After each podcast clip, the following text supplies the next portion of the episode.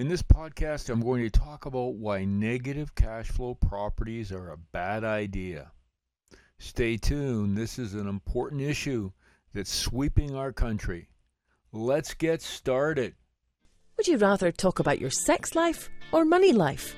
Surprisingly, most people would rather not talk about money, how to save it or invest it. This podcast is about helping you simplify your money life. Delivered by Dr. Henry Joseph Speck a psychologist by training, Henry is a seasoned investor with over 40 years of successful investing in real estate, stocks, and other alternate forms of income generation. Tune in to the twice monthly podcasts to get his thoughts and tips on how to reach financial freedom. How to achieve the life you deserve. Now, here's Dr. Speck. So let's talk about cash flow. What is it? And what does it mean for you if you're an investor? So let's assume for a moment you buy a property and the property costs you, for the sake of this discussion, $200,000. And after you pay absolutely all your expenses, and that includes mortgage, uh, taxes, you have a little bit aside for vacancy, you have all of the things taken care of, you actually have cash in your pocket. Now that can range anywhere from a two. If you have a two hundred thousand dollar uh, property, it would be great if you had say five hundred dollars a month in cash flow. That means that your tenants are paying off your building, and you're meeting all your obligations to the bank and to everybody else, and at the end of the day, you have five hundred dollars in your pocket. Now, that's per month, or six thousand dollars per year. Now, the beauty of that would be let's say for that $200,000 property, you put down 20%, which means you put in $40,000 of your own money. Now, you may have gotten that money by saving, or you may have gotten that money from uh, perhaps a line of credit that you have in your business, where, wherever it came from. So you, you've put in $40,000.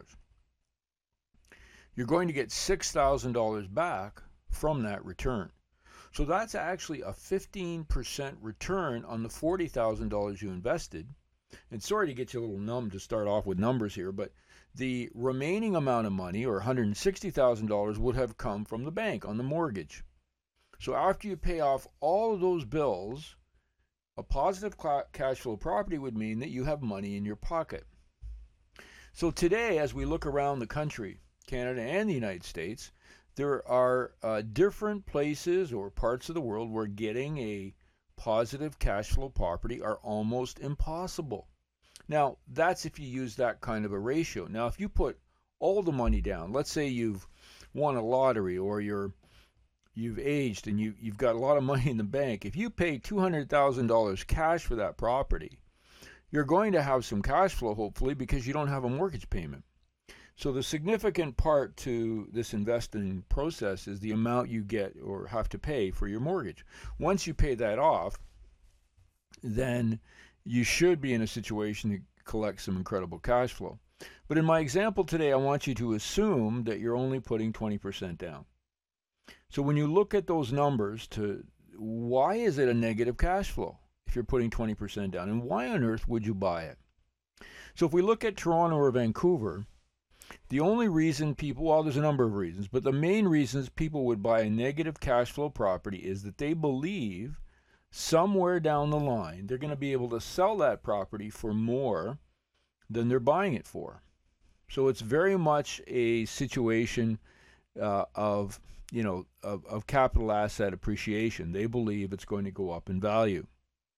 Now, mean, meanwhile, they have to feed the beast. So this property continues to take money from them. It can be taking it from other cash flow properties, or as is the case in Toronto, I've read about some condo owners where they work all day at their jobs and they take some of that money and they support those condo payments because even when they rent it out at the inflated high rates of uh, of rent that they're charging today can be two thousand dollars plus for a very tiny one bedroom apartment they still can't make their payments and they have to add money to it.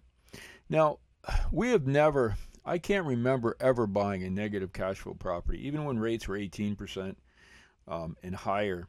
Um, we just don't buy them. And I don't recommend that anybody would buy them because they're not eh, giving you the full advantages of owning a real estate investment. The other thing you need to think about is as property if properties don't go up, let's assume for a moment that that five six hundred thousand dollar property condo in Toronto um, isn't going to go up. In fact, let's say it goes back down. The true value of a five hundred thousand dollar condo in Toronto that has maybe six or seven hundred square feet, in my opinion, is probably about two hundred thousand dollars just on a on a on a valuation of what you can get as far as rents go. So if that property goes down in value, what happens? Well, one of two things. When the mortgage uh, is to be renewed, the bank may come to you or the lender and say, "Oh, wait a minute, that property that was worth five hundred thousand when we loaned you that money is now only worth three hundred, and so we need you to put in some cash because we don't want to hold that mortgage anymore." That's a serious problem because you may have to come up with money to make up the difference. And the second problem you have is even if they give you the mortgage, you're going to continue to have to feed that property with cash flow from other businesses or your salary. Now, sometimes the safety measure is based on the amount of down payment you put down.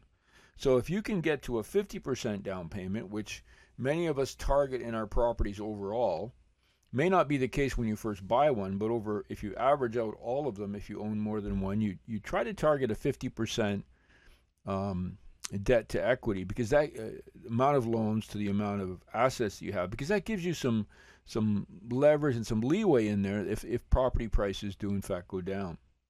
But cash flow to me, I mean, I'm an older guy and maybe this is why. Cash flow to me is one of the main reasons why we invest in real estate. It's not capital appreciation.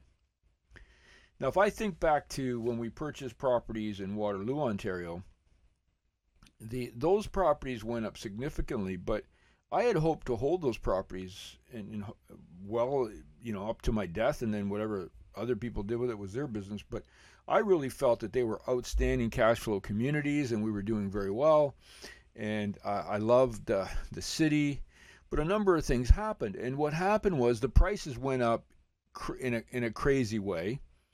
Uh, and second thing that happened, the second thing that happened was the, the municipality made it more difficult to own these properties by instituting all kinds of licensing for student properties. There became a influx of developers building more and more, and I felt it was just getting to be when I started counting the skyscrapers and the buildings, and people were offering offering million plus dollars for simple lots to build, and I'm talking just a residential lot. It was time to to sell those properties. Now the people who purchased them uh, again, in many cases, we're buying negative cash flow properties. And that was my signal to get out of that market. Now, today, if you're uh, sitting on a negative cash flow property, you might wonder, well, what should you do? That, here's a, here's a really uh, a cheap answer. It depends. Um, some people, uh, you know, the, the, biggest mistake I've ever made in real estate is selling too soon. But it, if you're if you're selling in a if you're holding a negative cash flow property and you have to feed it every month, you start to wonder very quickly is, is, is why am I doing this? So so one thing you might want to do is is ask yourself, can I maximize the property? So if you have a, a single family dwelling that's a negative cash flow property, you may ask yourself, can I add rooms or can I can I duplex it? What would it cost me to do that? Is there any other way I can increase revenue or decrease costs? Uh, I've talked about in previous podcasts where we've looked at putting up uh, solar panels and getting involved in solar because we can then offset the costs of uh, of electricity, and the return on that right now is in that 10%, 8 to 12, depending on the the building and how much sun you're getting. But there's an opportunity there for as well. But that's probably not going to uh, impact you significantly if you're in the markets of Vancouver or Toronto. So in summary, a negative cash flow property means that after all your expenses are paid at the end of the month, you're in a deficit or you don't have enough to meet all your obligations. And sometimes people, particularly young investors, are talked into buying these buildings because the prospect of real estate going up. Well, real estate doesn't always go up, it can go down for many years. It can go down significantly, in my opinion, if there's a bubble, as we as we saw or are seeing in Toronto and Vancouver and some other jurisdictions. So, be careful. Um, back to my initial question: um, If I, what would I do if I were owning a negative cash flow property? I would look at if I couldn't increase the revenue, and cut my costs to make it at least a minor sort of a, even just a break even every month with a little bit of positive cash, I would probably sell that property.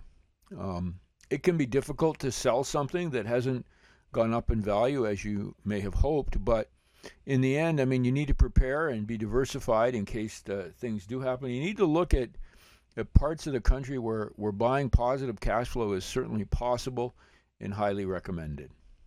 I'm Dr. Henry Speck for Shrink Money Advice.